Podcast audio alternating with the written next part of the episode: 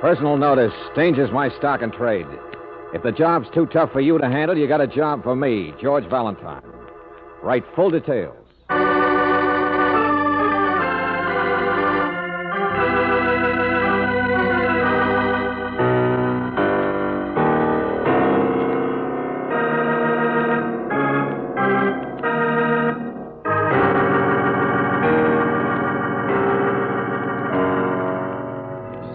Oil Company of California, on behalf of independent Chevron gas stations and standard stations throughout the West, invites you to Let George Do It.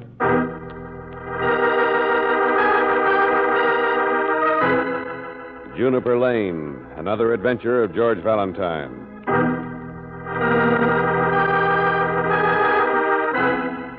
I am writing this most tardily, I fear. Christmas has come and gone, and the New Year, too. But perhaps the trembling of my hand will explain it. I could not write before this or drop by. The two faithful guardians of my confinement, the butler and the maid, will bear witness to the degree of my suffering. A suffering that is so prevalent among us here in Juniper Lane. Yes, I shamefacedly admit that my writing to you has been delayed by a common cold. And so, my good Aunt Bess, please accept my apologies and know that the pair of brown wristlets which you so thoughtfully knitted for me as a Christmas gift were most gratefully received. Huh? What's all that, Brooksy? That's what the letter says, George. Wristlets. Those old fashioned things like a glove with no fingers. Keep your wrists warm. Oh, yeah. Well, who wrote this letter? What's the signature? There isn't any. Heading? Isn't any? Well, pretty simple, I guess. Just a mix up of mail. One thing I know I'm not Aunt Bess. Oh, I thought you'd enjoy it, that's all. Now we can get back to our own knitting. Uh, the next letter. hey, hey, is- hey, hey, don't tear that thing up. Why not? The envelope, let me see. George Valentine, proper address. So whoever wrote this thank you note also wrote to me. Then got the envelopes mixed. Absent minded professor, maybe. He sounds sort of stuffy. Yeah, that's probably a man, all right. And the words he uses. He's sure not young. Butler and maid. Uh-huh. Might be wealthy. Now, a guy like that wouldn't be writing to me unless it was pretty important, would he, Brooksy? Maybe something dangerous. Maybe frightening. Come on. What? But, George, you don't even know his name. I'm not thinking about him, Angel. I'm thinking of crossed envelopes. Of who must have got the letter that was intended for me. Uh, Aunt Bess. That's right. We have to find her. Think how she'll be feeling when she opens her morning's mail. A little old lady who knits wristlets and who lives in a place called Juniper Lane.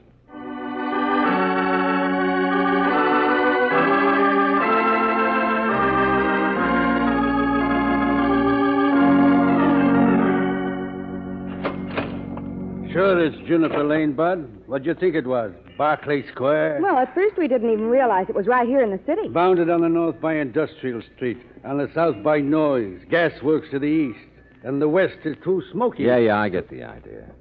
Is Juniper Lane just one block long? It's a dead end. Dead at both ends. Uh huh.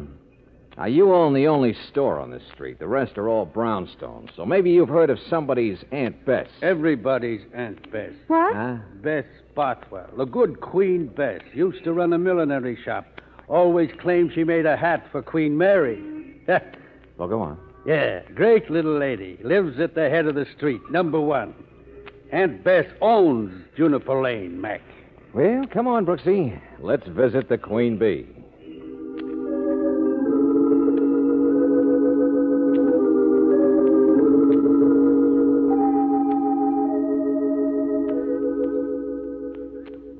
Valentine, Felix McCoy, the cigar man, has been with us for years.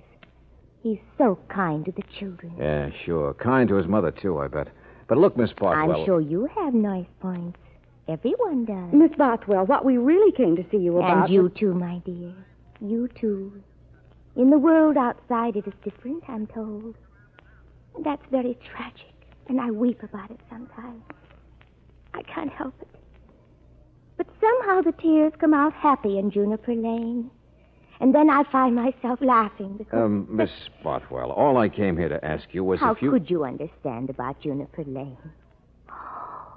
You've never seen the tree, have you? Look, would George. you.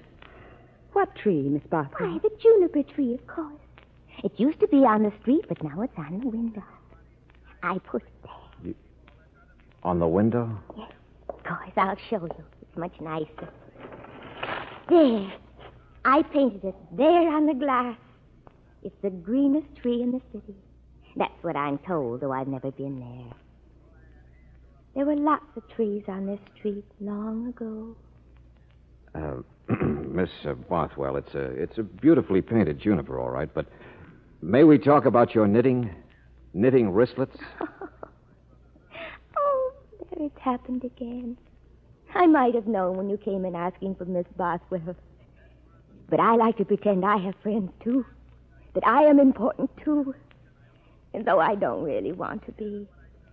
It's my sister who knits, Mr. Valentine. It's Beth.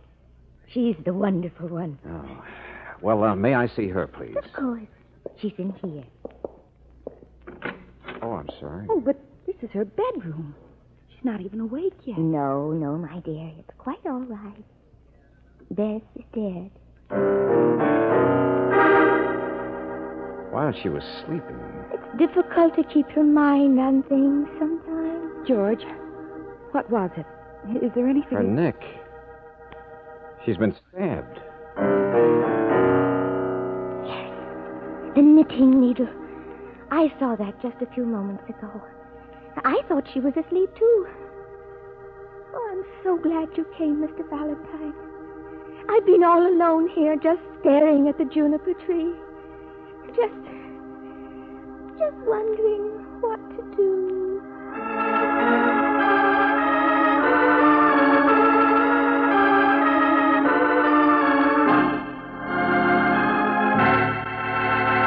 Clues. Clues. What do you mean, clues? Oh, take it easy, will you, Lieutenant?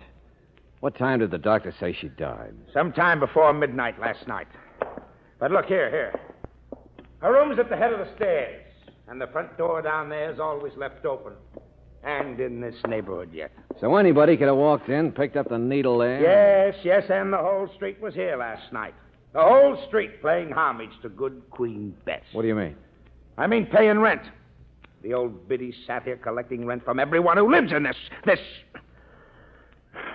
Valentine, I never even heard of this street before. This relic that's down at the heel. Yeah, the kind of a place you get unsolved crimes, I know. Yeah. There's nothing to go on. And that wacky sister, Miss Bothwell, sitting in there, won't talk about anything except how nice old Bess was, how nice Felix Hey, Riley. is. You know what wristlets are? Huh? Well, there's nothing to go on except one thing. Nobody to help us except one person. Yeah? Who? My letter, Riley. Don't forget it. My letter.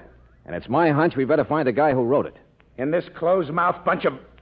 Oh, look, look, we've already gone through Bess's mail looking for that letter you should have got. Let's find the guy, Riley. He must have wanted help. He must know something. And all we have to do is look for somebody around here who got wristlets for Christmas.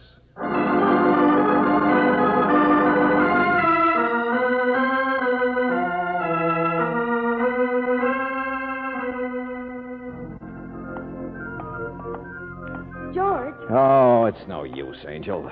Queen Bess always gave everyone in Juniper Lane wristlets for Christmas. George, come here. Down these steps. Ah. Basement apartment. Yeah? Listen. Fugitives Listen from to the the man, junkyard, that's all you are. Holding out your trays, my good and faithful servants. Now, don't you answer me. No, don't you ever answer me. Without food, you won't speak. You never speak. Rusty, dumb, the butler of my bidding. You're laughing at me, aren't you? Laughing at. Brooks, Oh, I don't blame servant, you. I blame Butler, me. in the thank you letter. Remember? Come on. Well, and to what do I owe the honor of this intrusion? Income tax, census, the Fuller Brush Company? The name's George Valentine. Oh, I'd about given you up, Mr. Valentine. Come in, come in. Your letter got crossed. But you are the one who wrote to us, aren't. Oh, What troubles you, young lady? well, there's nobody here. We heard you talking to. Oh. Printing presses. Two old fashioned printing presses. Uh, permit me, the butler and the maid. Yeah. Newspapers all over the floor.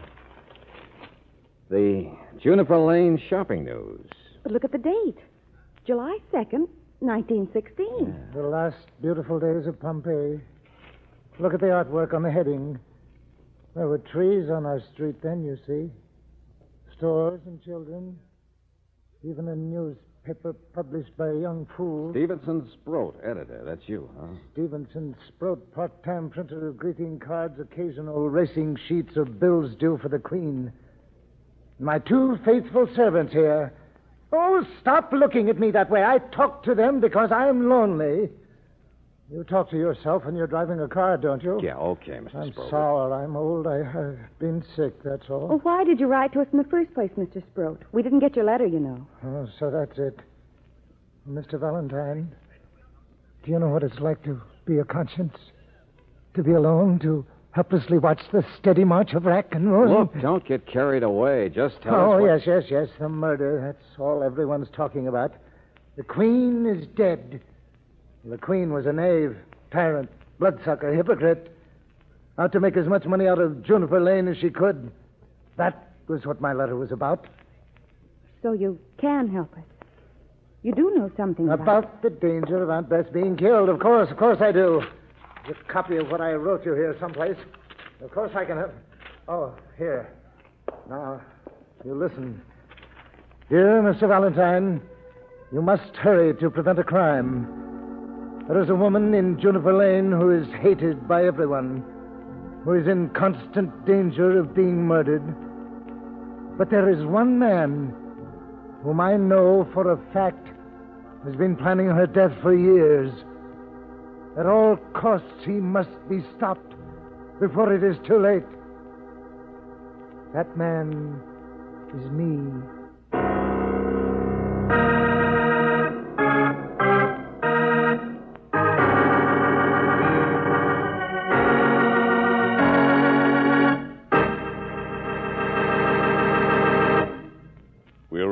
To tonight's adventure of George Valentine in just a moment. A man doesn't have to lift the hood of his car to keep it running, naturally. He can put some gas in the tank, forget all about the vital parts under the hood, and his car will run all right for a while. But if you want both safety and savings for your own car, it's wise to have your station man look under the hood regularly. At standard stations and at independent Chevron gas stations, the underhood checkup is part of their protective service. That's when they catch a worn fan belt or a leaky radiator hose, things that might lead to major repair bills. Another example is regular oil check. Maybe nine times out of ten, they'll tell you your oil is at the safe level. But when fresh new oil is needed to avoid costly engine damage, that's when protective service pays its own way many times over. A few minutes of your time tomorrow for an underhood checkup may save you hours of delay and expense the day after. So why not stop at an independent Chevron gas station or at a standard station where they say and mean we take better care of your car?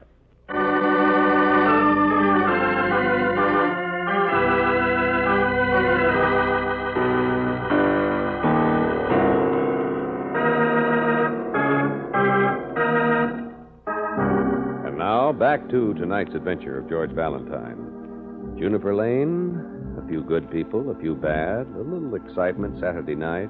Oh, yes, and if you live on Juniper Lane, you get a pair of knitted brown wristlets once a year. Doesn't sound important, does it? Well, if your name is George Valentine, you're no longer asking questions and looking for wristlets and wondering about this one block long street lost in the middle of the city. Now you have begun to find out. And according to Lieutenant Riley, you found out quite enough. Well, it's plenty good for me, Valentine. Plenty good for me. Well, of course, Mr. Sproat had the Miss opportunity. Brooks, he not only had the opportunity, he had the time and the inclination. And besides, he told you he was going to kill Aunt Bess in that letter to you that got lost, didn't he? Yeah, that's what he said, all right. But he's not saying much now, are you, Mr. Sproat? A man is supposed to be cautious of what he says at a time like this, isn't he? But fairly obviously, I'm your man. And I assure you it doesn't make much difference what happens to Uh, me. yes, yes. Now, look, friend, you hated that old dame, didn't you? She cheated me, Lieutenant. Out of the only business I ever loved, my little pretentious neighborhood shopping news. It went broke in 1916. She made it go broke. She couldn't stand anyone else making money but her. Good Queen Bess. Uh, ever hear anyone else call her that but Felix McCoy? I suppose he's made a little money. Yeah, we know all that. Nobody else has. It's a street full of has-beens. The Queen was always there to loan money and to pull the drawstrings or boost the rent or twist somebody's arm. Juniper Lane. Like a bunch of rats biting each other. The only one who's not infected, who can still see the tree, is Miss Bothwell, her sister. But she has to paint the tree on her window. All right.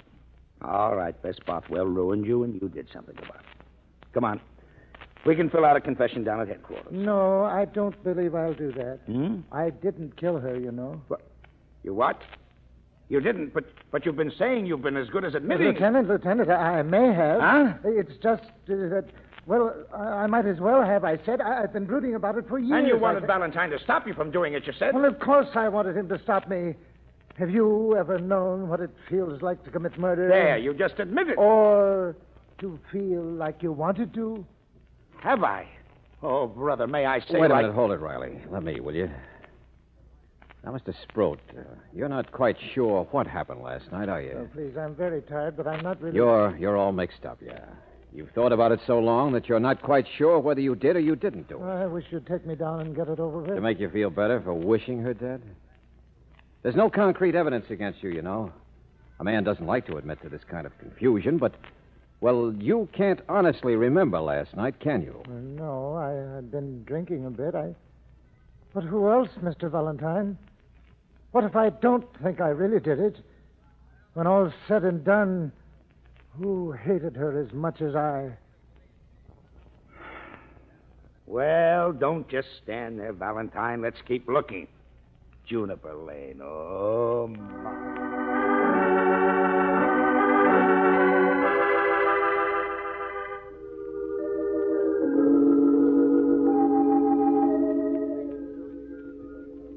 Miss Bothwell, please, please, you still haven't once mentioned a single thing that happened here last But night. how could I, Lieutenant, when I wasn't even here? What's that? Huh? Poor Stevenson's cold has been so bad, you know, and I never could enjoy those people tramping in and out, looking unhappy. Wait a minute. You were with Mr. Sproat last night? Of course. To take him a good book and perhaps play a game of pinochle to cheer him up a bit. He's really my only friend, my only close friend here. Faces have changed. Oh, But he never once mentioned that. didn't?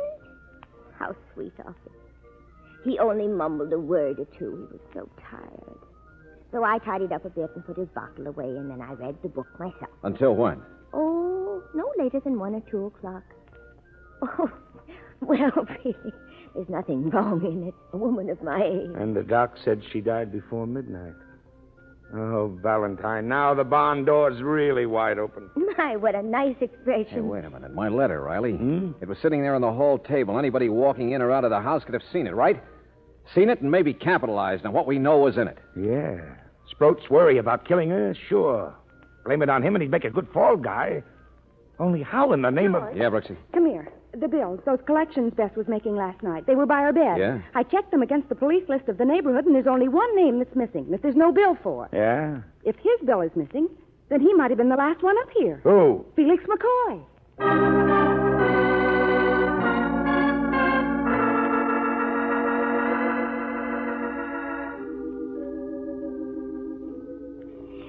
But what did I say wrong, Lieutenant? That Felix McCoy was Bess's husband? So why should she send him a bill? Oh, really? Sometimes it's very confusing. Your sister was actually married to that small time. It time. was all so long ago that no one remembers. She never even took his name. I hate scandal, don't you? Oh, Mother Machree. They did admire one another in a business sense. I haven't even remembered their marriage for years. And now you've made me think about Take it easy, Miss Bothwell. and made me think about her being dead now. I hadn't thought about her being dead. Yes. Like all the greenery that used to be along Juniper Lane.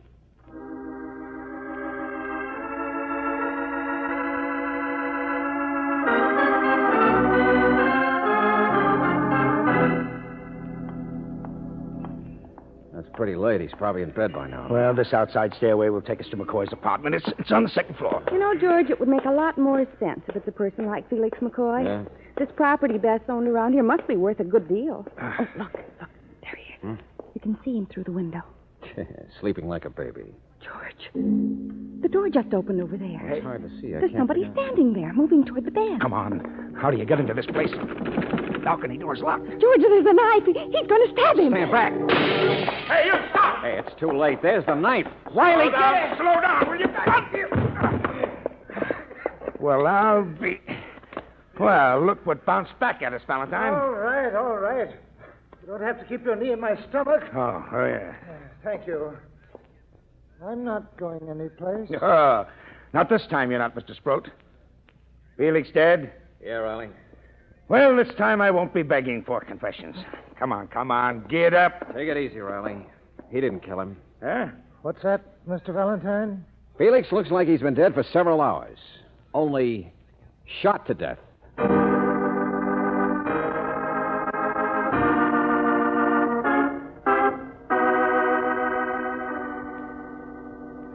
Yeah, Riley, this gun was lying here on the floor. Whoever did it pumped all six shells into Felix, then pulled up the blanket. Juniper Lane. The whole place is crazy. Yeah, that's been bothering me, too. Huh? Yeah, yeah. I mean, like Sproat in there with Miss Brooks. He knew where we were, yet he came up here to stab Felix. Felix was Bess's husband. Long time ago, but I suppose it still sticks. I'm not sure I like the way it ties together, but it does, and it all points to Miss Bothwell. Sproat, come on in here. Go ahead, sit down, Mr. Sproat. Now, now look, my fanatic friend. You hated Aunt Bess, but you didn't hate Felix here, did you? No, he didn't. Come on, come on, answer me. You came wandering up here to kill him. Now, you didn't care whether you were caught or not. Why? All right, I'll tell you why if you'll answer just one question. Who were you with last night till after one o'clock? Uh, wha- wha- What's that? Were you with somebody in wide awake playing pinochle? Why, yes, I. Or uh, did you fall asleep earlier after a drink and uh, maybe somebody brought you a book? Uh, well, Look, it's no use, Mr. Sproat. You don't even know where you were supposed to have been. You haven't even heard the story she made up yet. That alibi she made up for herself. Lieutenant. You're not helping Miss Bothwell anymore. You're a big, noble guy. You knew there wasn't any evidence on the first murder, so you figured that if you got caught for the second one, you'd hang for them both. My life is worth very little, Lieutenant, but she. Sure, sure, sure. In your own mind, you'd be the hero who got rid of the wicked witch of Juniper Lane and her shakedown husband. Only I've got a job to do, my friend. and- I, I have nothing to say. I'd uh, I'd like to talk to Mr. Sproat alone, Riley. Huh? So go on over to Miss Bothwell's place, will you? I'll meet you there. Okay. Okay, I've got all I need. Now, what can either one of you expect me to say, Mr. Valentine? Miss Bothwell is my friend, my only friend. I wouldn't waste any time with any of that Juniper Lane stuff, Sproat. That brooding about murder. What's that, Mr. Valentine? Well, Lieutenant Riley swallowed it hook, line, and sinker. And why? Because it would never occur to anybody that a guy'd be crazy or smart enough to stab a body that he'd already shot. Well, what are you talking Now, about? just stay where you are. To start out with, you mixed up a couple of letters, only you mixed them on purpose. You wanted me to walk into this thing to meet poor Miss Bothwell to get the setting. The Juniper Lane malarkey that doesn't exist except in her mind and in the stuff you fed me. Well, I don't understand. Her sister, Beth. Bess was an old biddy. Probably no better and no worse than a lot of other people. Felix here was a tramp. But even he had his points. But they had dough, didn't they? Yeah. That's what it was all about, Sproat. Simple, hard dough. Mr. Valentine. I said stay where you are. This is a gun you're looking at, mister. Remember it? The gun we found here, so don't come any closer. Okay, step one. You kill the old biddy. Her next heir was a half forgotten husband. Step two, you killed him. You don't know what you're talking about. There's nothing you can prove. Step three, you kill Felix again and get caught. So the whole thing will hang where you want it to hang, on the next heir to the money, Bess's sister. And you, her noble, her only friend, would get that money about the time Miss Bothwell went to the chair or an asylum. Why, now stand you- still, I said. Who else would she leave her money to but someone who tried to save her? I've heard enough, Mr. Valentine. You picked a nice little lady for a fall guy. So peculiar she could never defend herself. I suppose you're different. I'm in better physical shape than you might think, Mr. Valentine. You won't be if you get one step closer. I'm warning you. You're just guessing, my friend. There is no evidence. I'll get you. I've got a knife. Yeah. It was just a guess until now. Until you did something no man in the world is brave enough to do. You kept walking straight toward the gun that did away with Felix McCoy. When only his murderer would know the gun's harmless. That all the six shells had been fired. Oh, All you you don't. You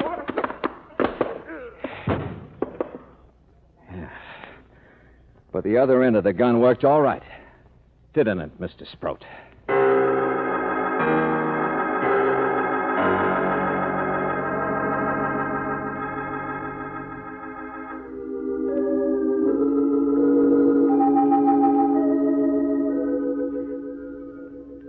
Mr. Valentine, I'm quite sure, quite sure. Please, Miss Bothwell, that alibi for Mr. Sproat wasn't true, was it? It's the only thing that doesn't fit. It wasn't very nice of me to lie. But he asked me to. Yeah, sure, we understand. Do you? You're so much younger than I am. You have so much more time left to understand about the world. The world is just the same as your street, Miss Bothwell. No, it isn't. There's no place like Juniper Lane. It must be perfect. And everyone in it must be good. That's why I lied for Mr. Mm-hmm. Is it wrong for a lonely old woman to fool herself? I know that I painted that tree there myself, Mr. Valentine. But if you stand right here, the tree's on the curve. And if you stand over here, it's farther down the street. Sure.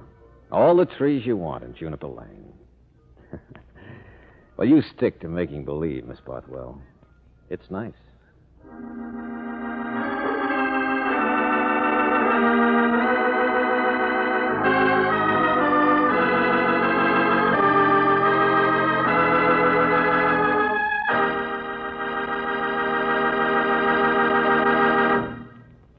Sometimes during winter driving, maybe you have the feeling that your car has lost its pep.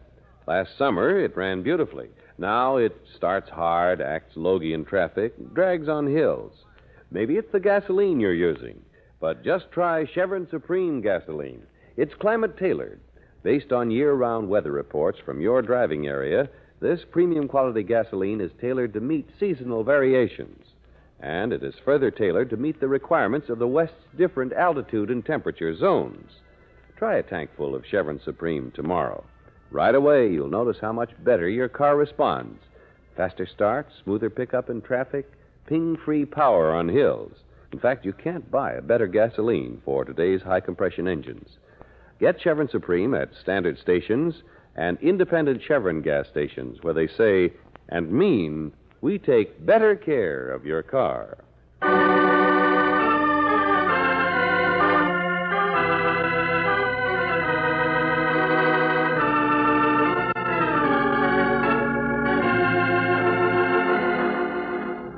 Tonight's adventure of George Valentine has been brought to you by Standard Oil Company of California on behalf of independent Chevron gas stations and standard stations throughout the West.